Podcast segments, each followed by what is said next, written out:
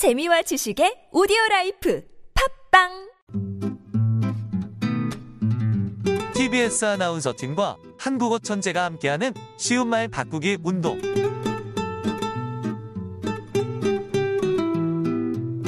신입사원 나이 마지노선은 몇 살일까?